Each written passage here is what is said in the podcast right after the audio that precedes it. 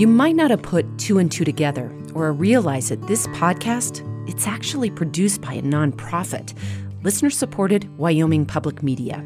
We're just a little old station housed in a basement on the beautiful University of Wyoming campus. We aren't getting paid big bucks as a for profit business. No, sirree. We're making this podcast not for money, but because everyone on our team believes in what we do, telling the missing stories of the real American West. But that means we rely on people like you.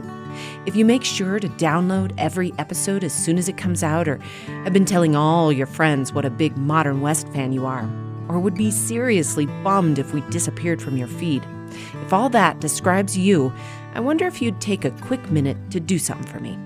Get into your browser and search for themodernwest.org and find the donate button. It doesn't matter how much you commit to, $5 or 100.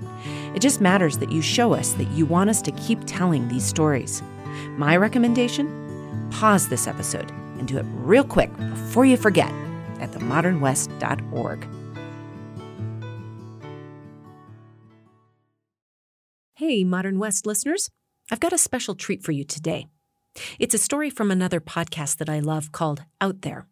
If Out There isn't already on your radar, it should be. It's an award winning show that uses stories about the outdoors to help you make sense of your life and your world. And it's hosted by a former colleague of mine, Willow Belden. If you're from Wyoming, you may remember her. She used to be a reporter at Wyoming Public Radio. Just like the modern West, Out There gets up close and personal but at the same time, each of its episodes invites you to think big, exploring deeper questions that matter to all of us. The episode I'm going to share with you today is about something that's on my mind a lot this time of year wildfires. I hope you'll find it as compelling as I do. And if you do, make sure you follow out there wherever you get your podcasts.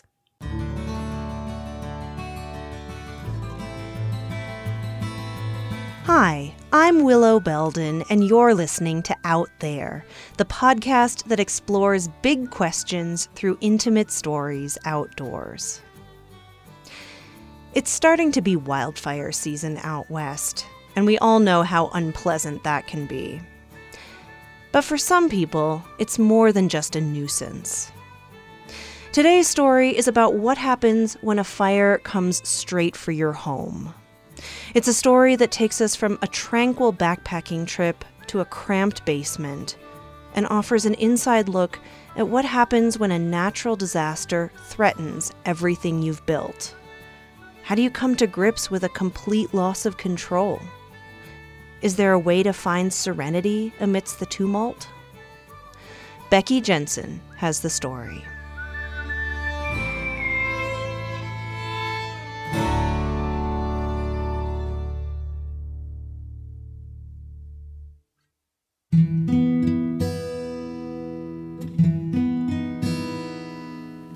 Last summer, I turned 50 years old.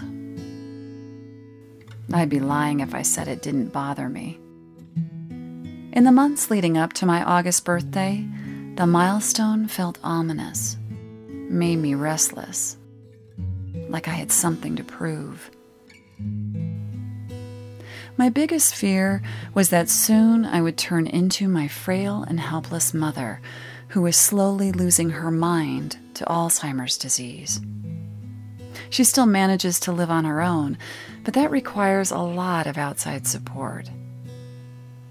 When the pandemic isolated us from her team of helpers last year, Mom grew dependent on me more than usual. It really wore me down and, at times, made me think I might be losing my mind, too.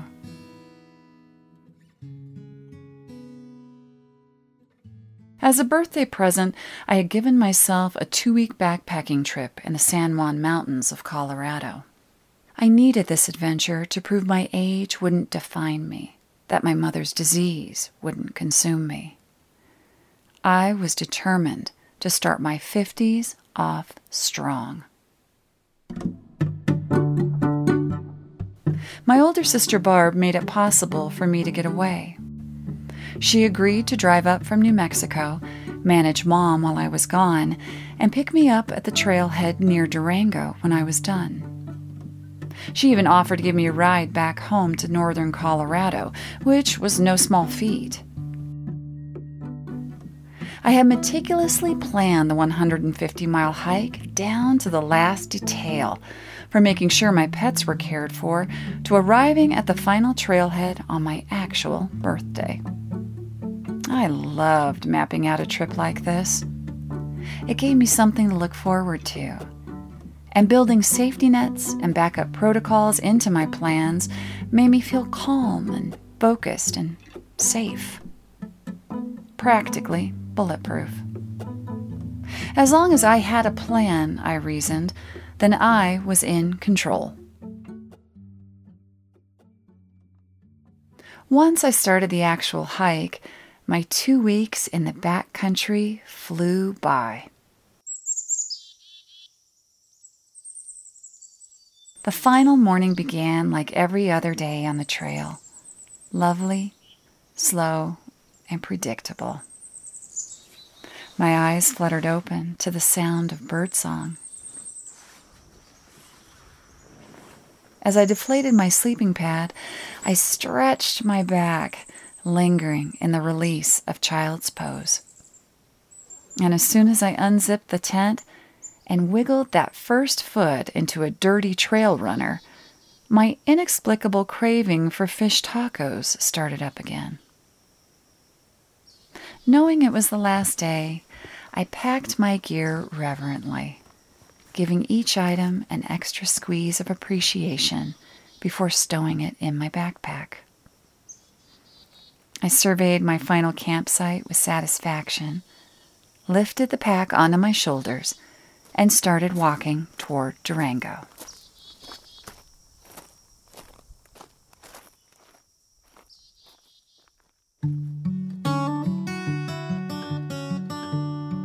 The hike had been rewarding, but I was looking forward to getting back home.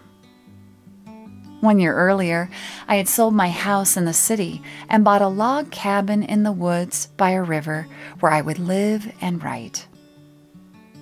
I love simple things about my cabin, daily rituals like filling the hummingbird feeder and walking down the dirt lane to pick up my mail. I couldn't wait to get back to my desk and its three walls of windows that made me feel like I was writing stories in a tree house. The cabin wasn't just my home. It was a testament to my hard work and determination, and the sheer grit it took to leave my old life behind and go after my dream. It was proof I had agency, that I could control my destiny and carve out a meaningful life for myself on my own terms. My cabin was my creative sanctuary, a symbol of my independence. I had chosen its location carefully. Only 40 miles from town, the cabin was close enough for me to help my mom, but far enough away to maintain a healthy boundary. It sat near the Wild Poudre River, but not down in the floodplain. It was nestled in the trees of the more remote Upper Canyon, but only one mile away from the volunteer fire station. I had built safety nets and backup protocols into my plan for home ownership.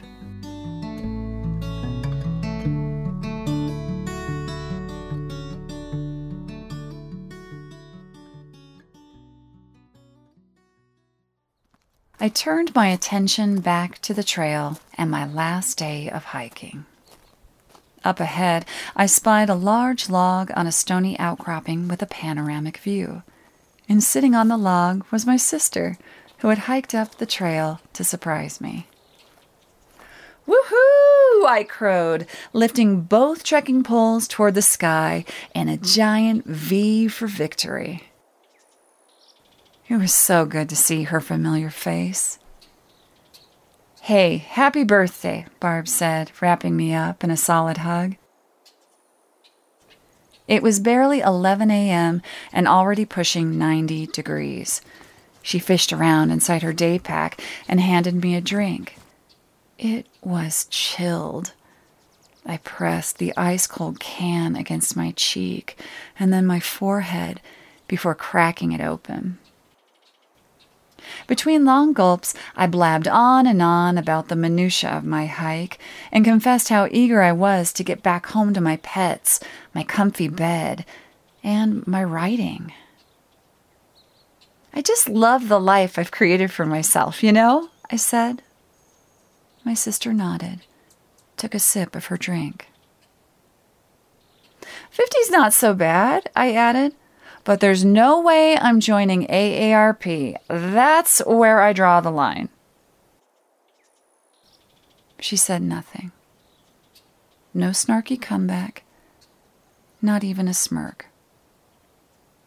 Barb was unusually quiet, but I decided nothing was going to put a damper on my birthday. In less than two hours, we reached my sister's car. She had tied a ridiculous happy birthday banner across the windows for me. Ah, this is great, I said, pointing to the shiny letters. Barb looked down at the ground. So, there's been a wildfire, she said simply. It was wildfire season, so this wasn't shocking news to me. The fire is in your canyon, she said. In my canyon? I asked, sliding the heavy backpack off my shoulders and onto the back seat of her car. Yeah, she said. It started yesterday afternoon.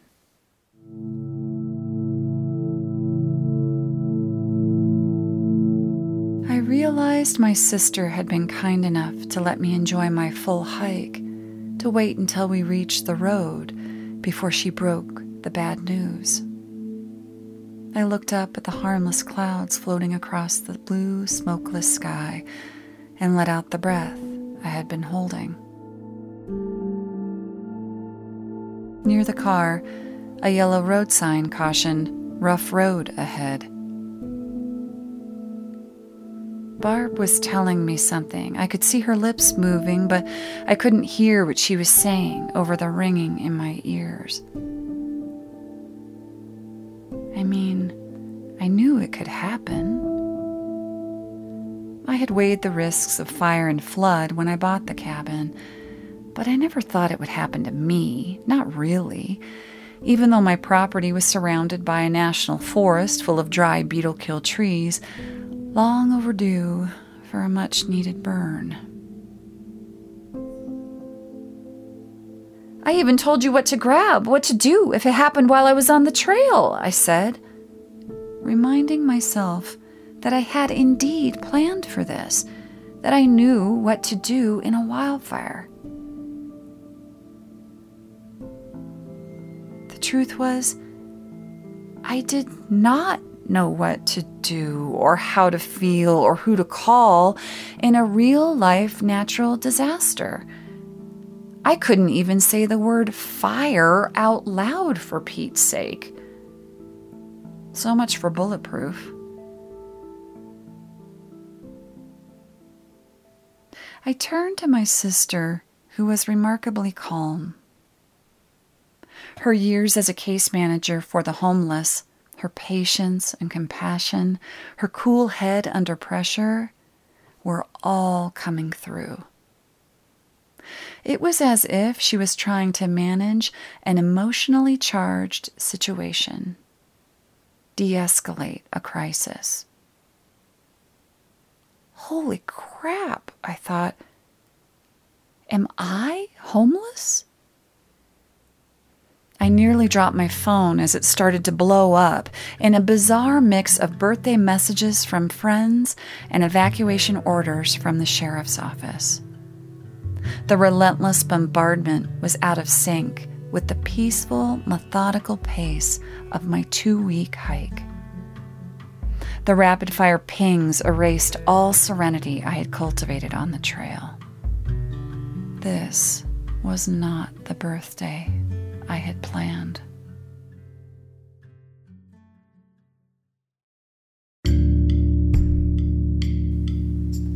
I had learned that my cabin was safe for the time being, so Barb and I decided to stay in Durango for the night.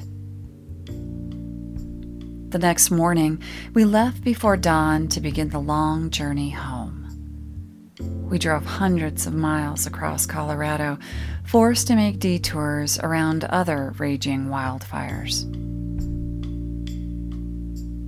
When we finally reached the cabin, there was no time to rest or reflect. The area was under evacuation, so Barb and I packed up what we could, loading her car and mine. I made a side trip to gather my dog and two cats, evacuated earlier by friends.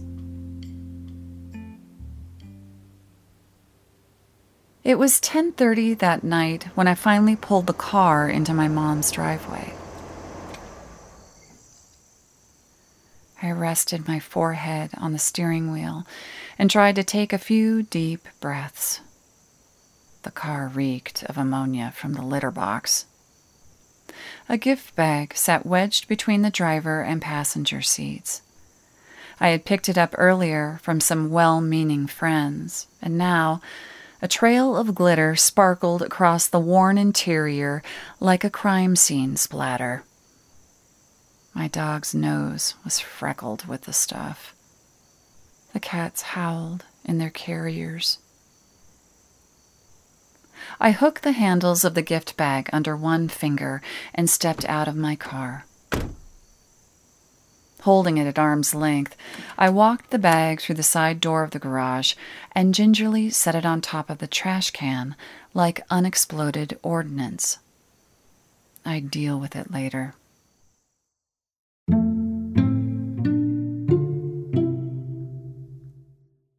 Inside the house, Mom sat on the love seat watching the news and knitting a winter scarf. In August. Skeins of yarn and piles of scarves, finished and unfinished, were scattered throughout the living room. Winter, spring, summer, and fall, all day, every day, Mom was on a dementia driven mission to knit scarves for the local homeless shelter. She offered a scarf to me each time I visited, but I could never bear to take one. They reminded me of her Alzheimer's. I haven't given you a scarf yet, she announced, thrusting a reddish purple one at me. This color is called um, Badlands, she explained. I lied and told her thanks, but I had one already. I glanced at the blaring television and froze. Footage of orange and red flames and a billowing mushroom cloud of thick smoke filled the screen. The TV anchor reported that the fire had doubled in size overnight. Residents in Poudre Canyon, about 60 miles west of Fort Collins, are being evacuated, he said. Oh, those poor people, Mom tutted, shaking her head. Can you imagine? I was too tired to handle her broken brain tonight, of all nights. I retrieved my exhausted animals and got them settled in the basement. After unloading the rest of my car, I looked at my meager pile of belongings. My computer and work projects thrown into a laundry basket, important documents and photo albums in plastic tubs my clothes in one big black trash bag. I couldn't help but think I should have taken more things with me, saved more, when Barb and I cleared out the cabin. My sister was heading home to New Mexico, back to work, and I would be on my own with Mom again. Mom, who had hugged me goodnight, saying, It'll be fun to have you here.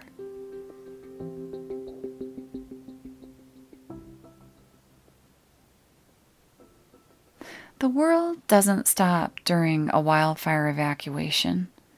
We still have pets to feed, bills to pay, people to care for, work to do. I set up my office in my old childhood bedroom. It was now my mom's catch all junk room, the epicenter of her Alzheimer's hoarding behavior. The bed was completely surrounded by two foot high stacks of country living magazines, old greeting cards, and other assorted crap from the home shopping network. The mattress was heaped with more scarves and a small mountain of half used orphan balls of yarn. I threw a blanket over the bed to cover up the chaos. Scattered and unfocused, I headed into the kitchen for breakfast, opening cupboards at random. But there was nothing I wanted, just a refrigerator full of rotting food that Mom had forgotten to eat. I cleared out the fridge and took the trash out to the garage, where I was confronted by the glitter bag. It bulged with cake, a six pack of beer, and plastic Mardi Gras beads. A colorful headband from the party store poked through the delicate tissue paper, featuring a jaunty little top hat trimmed with feathers and an enormous number 50. It made me want to punch something.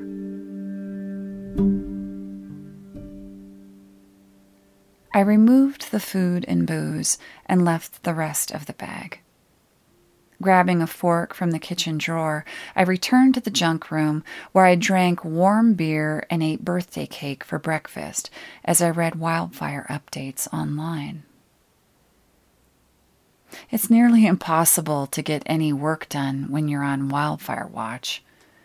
The Cameron Peak Fire had its own Facebook page, text alert system, interactive maps, live chats, hotline numbers, hashtags, and community forums. When Facebook notified me that I had become a super fan of my own disaster, I did not accept the badge.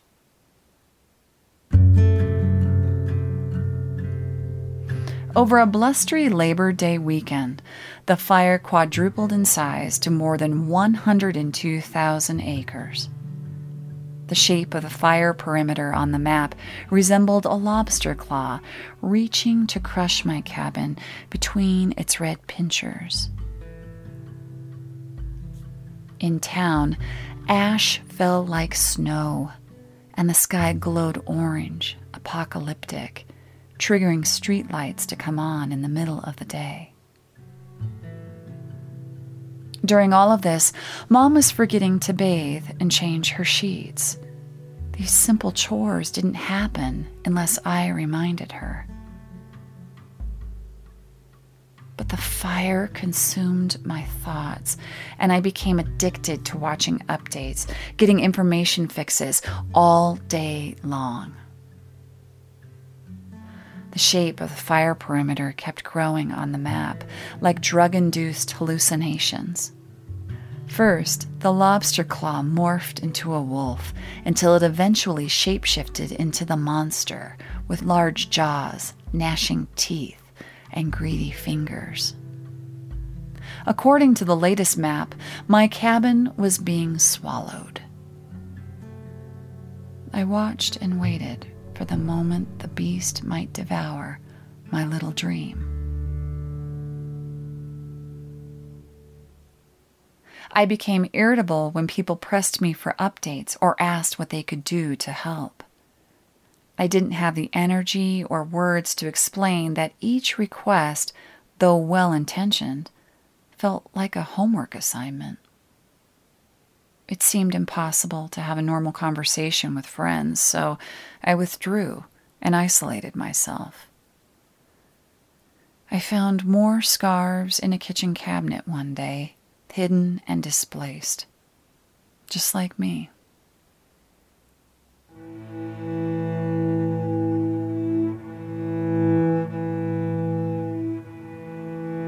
It was the hanging in limbo, the not knowing, that was the most unbearable. I found myself asking, Did the cabin burn today, or did it survive? Is my dream dead, or is it alive? It was a roller coaster of emotions.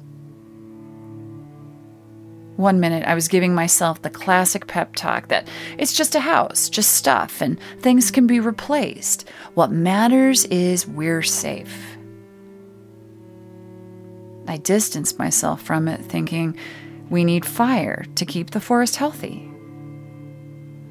I reminded myself this is what you sign up for when you live in the canyon.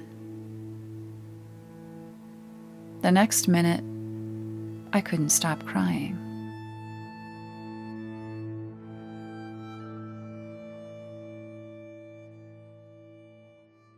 By late September, the fire exploded on another wind driven rampage, heading straight for my cabin.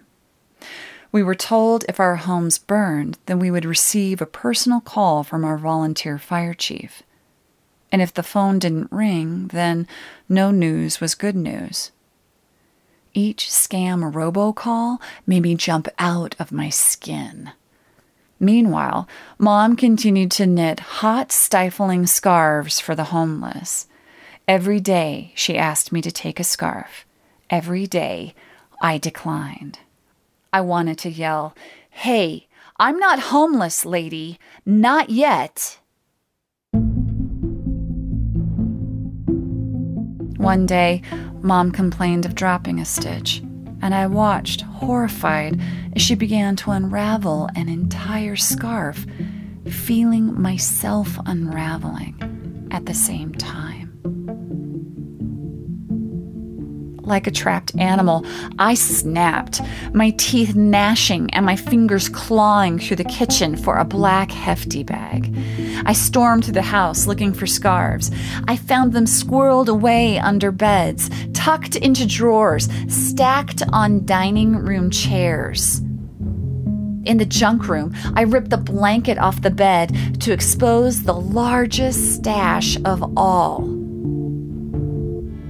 Like a mad woman, I stuffed scarves into the trash bag I had been dragging behind me and yanked the drawstring into an angry knot. I threw open the closet door, ready to hurl the bag into oblivion.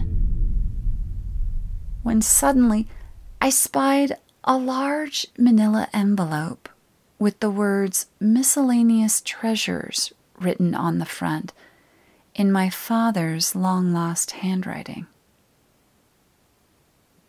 carefully. I reached for it, picked it up, and opened it. Inside was a small wooden plaque that used to hang in my dad's office before he died of cancer. It said, God, grant me the serenity to accept the things I cannot change the courage to change the things I can, and the wisdom to know the difference.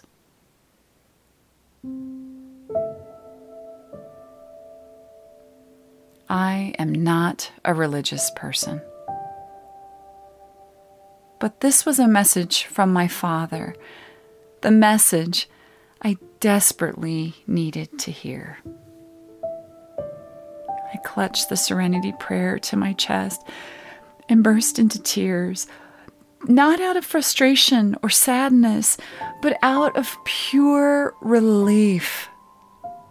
As if Dad was telling me, You're dealing with incredibly hard things right now, Beck. Things beyond your control. There's only so much you can do. You gotta let go.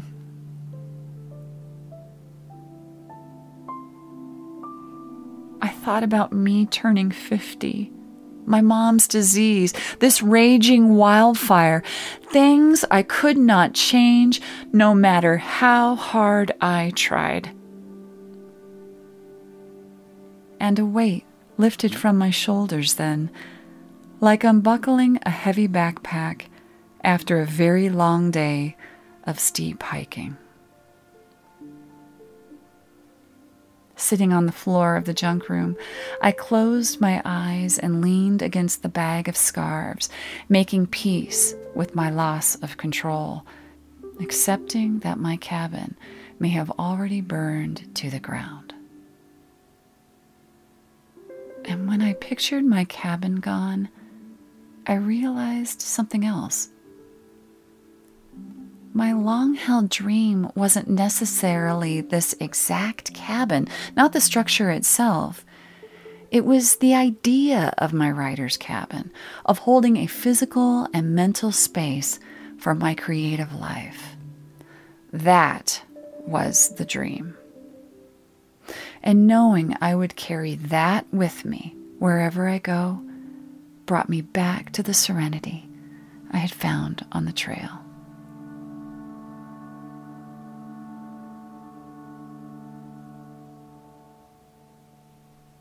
After 10 weeks of living in my mom's basement, the evacuation was lifted in late October.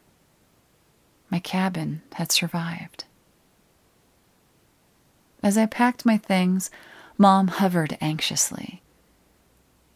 Wait, have I given you a scarf yet? she asked, her eyes eagerly searching my face. No, not yet, I replied truthfully. I walked with Mom upstairs to see her latest creation, knitted from a cool and calming blue yarn. This color, she said, wrapping the scarf around my neck, is called Glacier Bay. Thank you, Mom, I said, reaching for a hug. Thank you for everything.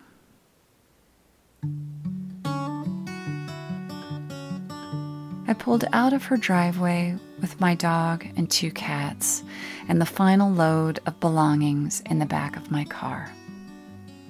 One black trash bag carried my clothes. The other held 70 scarves, one for every day I had been evacuated. I gave the bag of scarves an extra squeeze of appreciation before closing the hatch. I'd drop it off at the homeless shelter on my way out of town.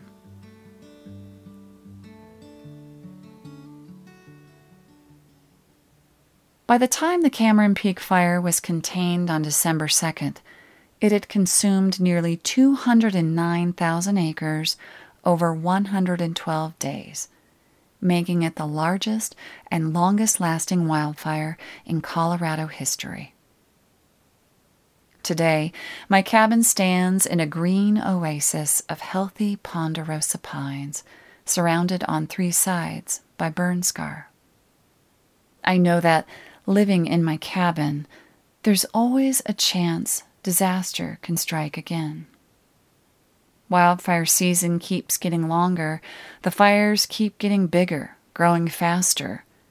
And for some western states, Fire season is 365 days a year. But the words of my dad's plaque keep me centered.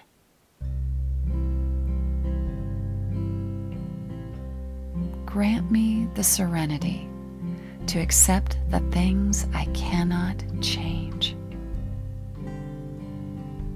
We all have our wildfires and floods and hurricanes and heat domes and illnesses and whatever else life throws our way. We have our dreams. We take calculated risks. And sometimes things don't go as planned. But grant me the courage to change the things I can.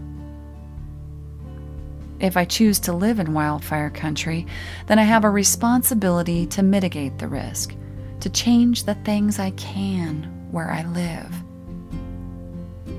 I keep a defensible perimeter around my cabin and clear out dead trees and debris with other local volunteers.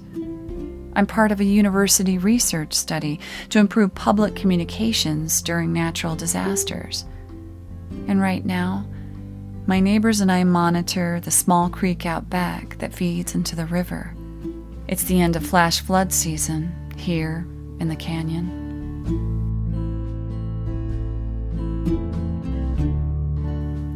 Sometimes change is hard, even when things seem within our control. Last year, I had planned to finish writing my first book, chink the logs of my cabin, and lose 10 pounds. I did none of these things. But I did find the courage to go on a long walk through the mountains, survive a massive wildfire, and navigate my mom's Alzheimer's the best I could. 50's not so bad. I'm settling into it. It's really not the disaster I thought it would be. If there's one thing my birthday year taught me, it's that I have nothing to prove to myself or anyone. And I learned there's strength in being gentle to ourselves, especially when things get tough. There's the plan, and then there's life. God, grant me the wisdom to know the difference.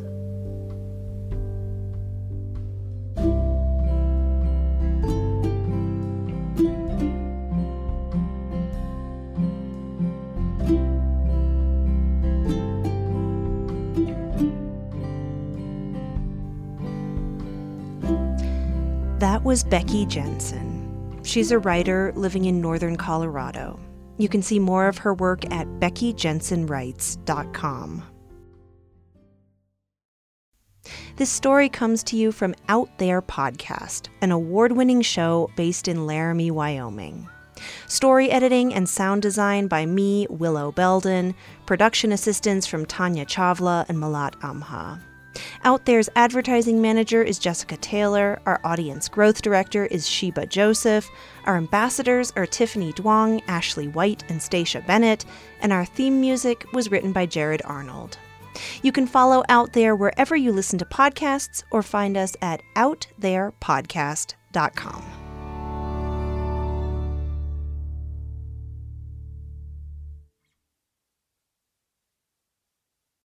One of our goals is to get a dialogue flowing about the stories that we're telling. We're hoping that you'll join the conversation. So connect with us on social media and let us know what your thoughts are, whether you agree with what you're hearing or not. We're at Modern West Pod on Instagram, Facebook, and Twitter. That's Modern West Pod.